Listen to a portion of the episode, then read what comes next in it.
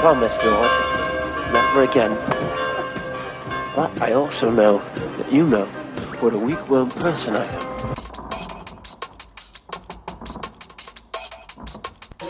Regret this, Lord. I'm a wonderful person.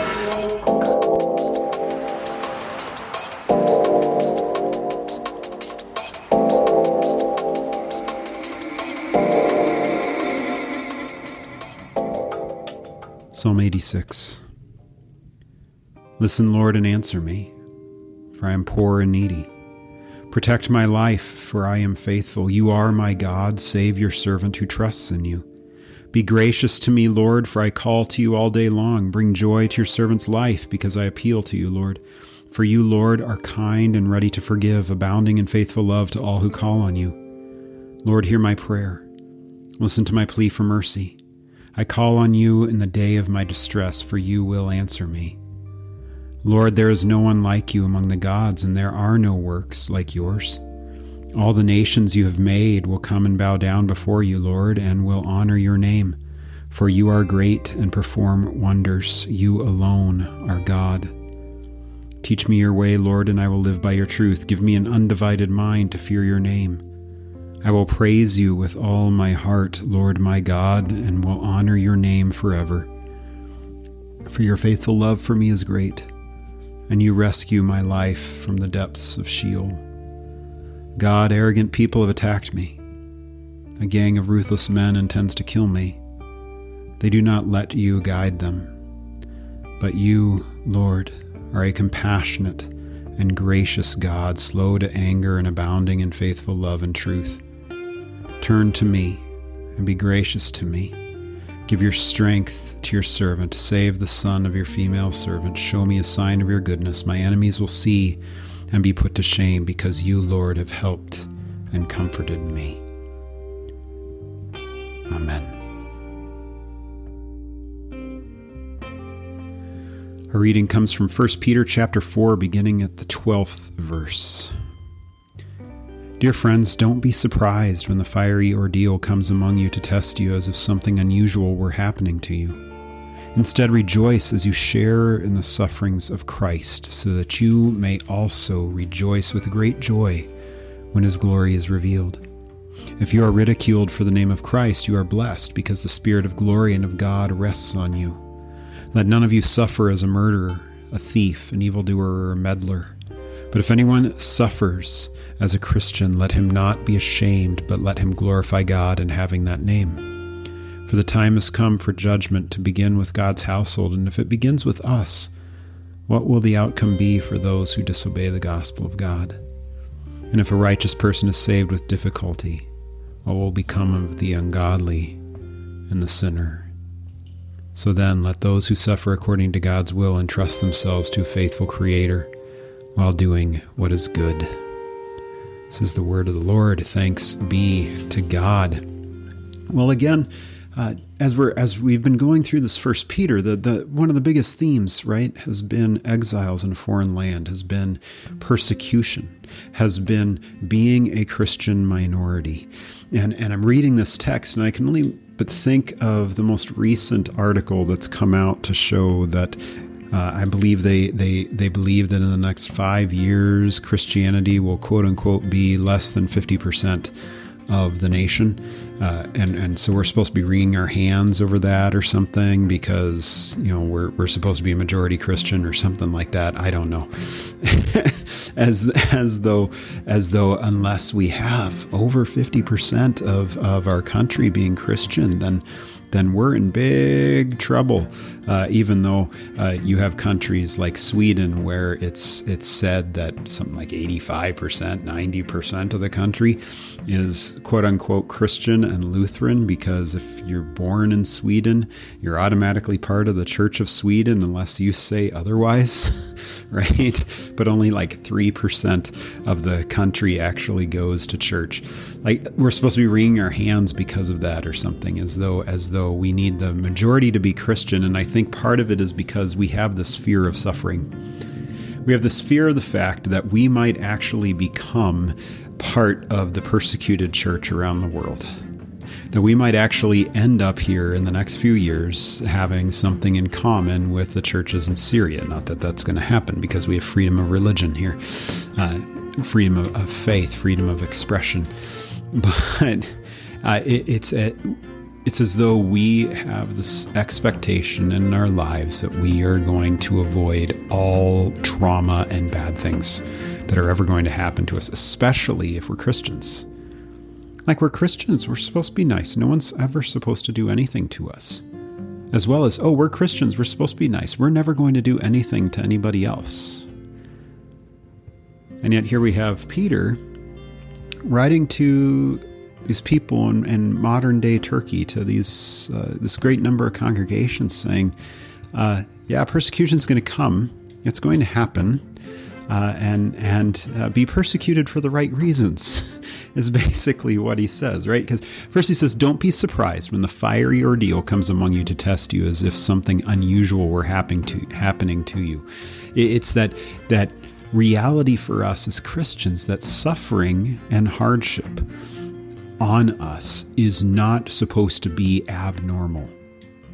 Not that we seek it out, but it is that that as Christians we we should be brought around to the realization the the reality that suffering is real in the world and it is going to come especially when we are people of conviction, people of faith, and, and we believe particular things, we are going to have persecution come upon us.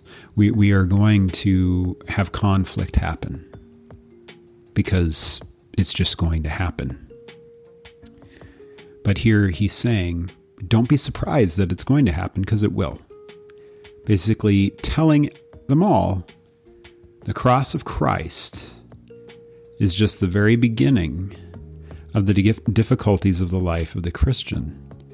We, we, we confess that we are crucified with Christ and we no longer live, but Christ lives within us.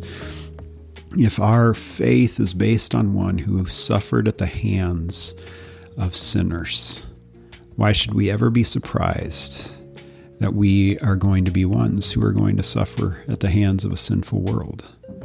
in some way, shape, or form. And I'm not talking about uh, you not getting your way in the drive-through at McDonald's, uh, or or uh, uh, uh you voting and your person not being elected. We're talking about real persecution, real suffering, uh, the possibility of going to jail for what it is that you confess as Jesus Christ as Lord and not the government uh, as as uh, a, a, gospel of Jesus Christ that comes and tells all sinners your sins are forgiven you, and and that causes persecution because sinners don't like being called sinners. We don't like having our sin named. We like to hide it in little closets with all the other skeletons. And so it's going to come, and we should not be surprised at it. But we should also not see all difficulties in life somehow suffering for Jesus. That's a joke in our family. I'm suffering for Jesus. It says, Instead, rejoice as you share in the suffering of Christ, so that you may also rejoice with great joy when his glory is revealed. Realizing that the Jesus that we get is a Jesus who's on a cross, right? And so we rejoice in what it is that Christ has suffered, because when he comes again in glory, we will rejoice in what it is that, that Christ has given to us. If you are ridiculed for the name of Christ, you are blessed because the Spirit of glory and of God rests on you. I, I, I, I think of the movement in the country uh, to try and push for almost mandated prayer in schools as though uh, not having prayer in schools somehow is an infringement on whatever rights we think we have the right to uh, in in our freedom of of religion, uh, and so we we want to make sure that we get the Ten Commandments in the schools and we get prayer in the schools and and all these other things. But with that, then, if we're going to push for prayer, then we can't complain if our Muslim neighbors want that too, or our Buddhist neighbors, or whoever, pick one, Hindu neighbors want prayer in schools, Wiccan neighbors. people that live next to us that happen to practice a, a different uh, faith than us, who have different beliefs than us. Not having prayer in schools is. It, it, it's not a right that we're supposed to be fighting or dying for but we should be assuming that if it is something that we hold to that we believe to be important and we don't get it, we don't storm the Bastille, but we realize that this quote unquote suffering that we're going to endure in this world for our faith is going to come and it's going to be real. And if it's not getting our way with prayer in schools or whatever, it's going to come in some other way. That just because we have a constitution that gives us particular rights doesn't mean that we're going to have actual real life not get what we want today's. And he says, Let none of you, well, if you are ridiculed for the name of Christ, you are blessed because the Spirit of glory and of God rests on you, realizing that the ridicule is because of the fact that you name the name of Christ, not because you're a jerk, right? like it's it's one thing to be ridiculed because you you believe in God. I still remember youth football, seventh, eighth grade, somewhere around there. I think it was seventh grade might have been eighth grade, whatever, uh, in a van uh, on our way to uh, get ready for a game, a football game, and uh, we were talking about church in the back, and one of the guys on the team turns around and says, "Oh, what are you, one of these Bible guys?" and I kind of was like, uh, "Yeah, my dad's a pastor. What do you want?" Um, it's it's like, yeah, what? Okay. What am I supposed to do? Have that kid kicked off the team? No, he has this right to his opinion. And the reality is, is that yeah, I'm, I follow Christ. Whatever. That's not like getting shot in the street in Syria, though, or, or getting my head chopped off in Egypt. You know, it's not the same thing. It's not like uh, living as a Coptic Christian in Egypt, where every day goes by and there's a possibility you can be killed, or being a Christian in China right now, who's not part of the state-funded church. But those things are going to come, and we have to realize those things and go, well, it's going to happen, and it's okay. Jesus Christ is still Lord. He still died on the cross for my sins. He's still going to raise me from the dead. It's okay. Because then he says, Let none of you suffer as a murderer, a thief, an evildoer, nor a meddler, or, or someone who defrauds others, who, who gets their fingers into things going on. And, and it's it's basically just like I said.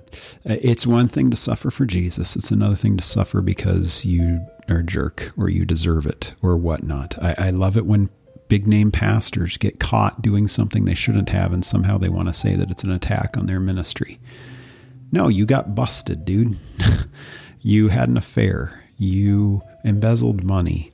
You uh, got busted for uh, uh, wearing a $10,000 suit on Sunday and preaching about giving.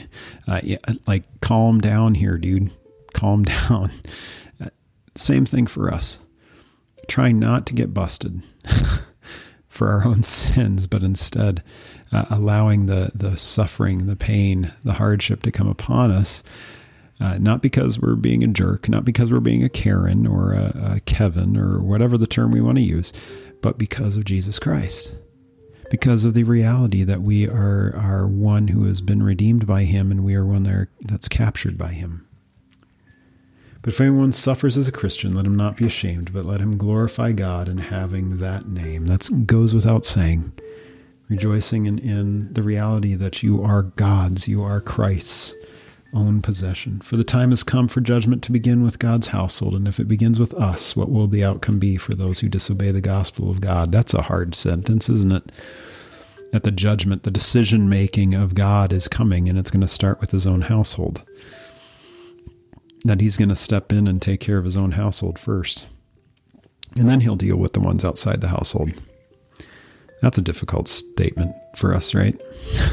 that should be difficult. That should be hard, which is part of the reason why it's saying allow Christ to lead you and guide you, not other things.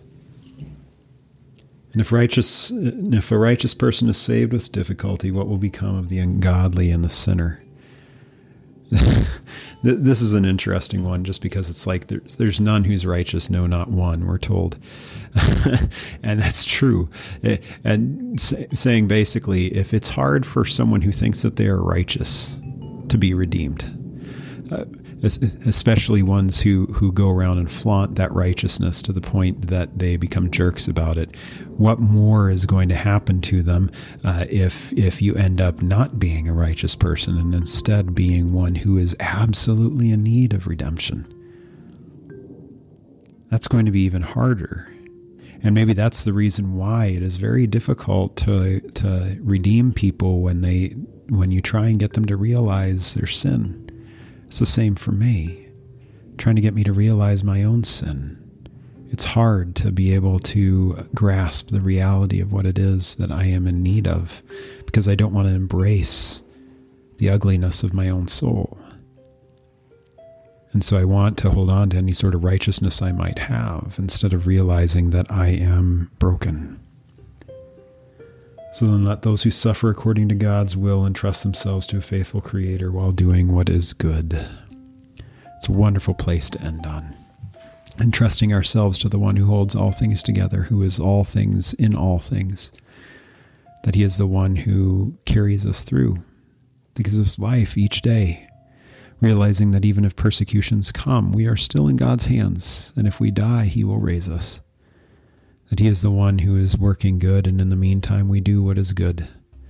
We do what we are called to do in our vocations in our life, knowing that stuff is going to come, persecutions will come, difficulties will come, but He is the one who is going to hold us together, keep us close to Him, knowing that even in all those persecutions and all that suffering, He is a God who suffers in Jesus Christ on the cross for you so that the suffering is not some indictment against you as being a bad, horrible, wicked person, but is the reality of this world and of the ones who claim Christ, to be ones who, who are able to embrace it in order that we might uh, be God's always and, and be carried by Him.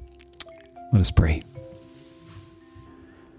Lord, we pray to you that your grace may always go before and follow after us, and make us continually to be given to all good works, through your Son, Jesus Christ our Lord, who lives and reigns with you in the Holy Spirit, one God, world without end. Amen. Well, church, I hope that you are enjoying this week. I pray that uh, things will go well with you. Uh, please share this if you can. Uh, otherwise, go in peace, serve the Lord. We'll see you later.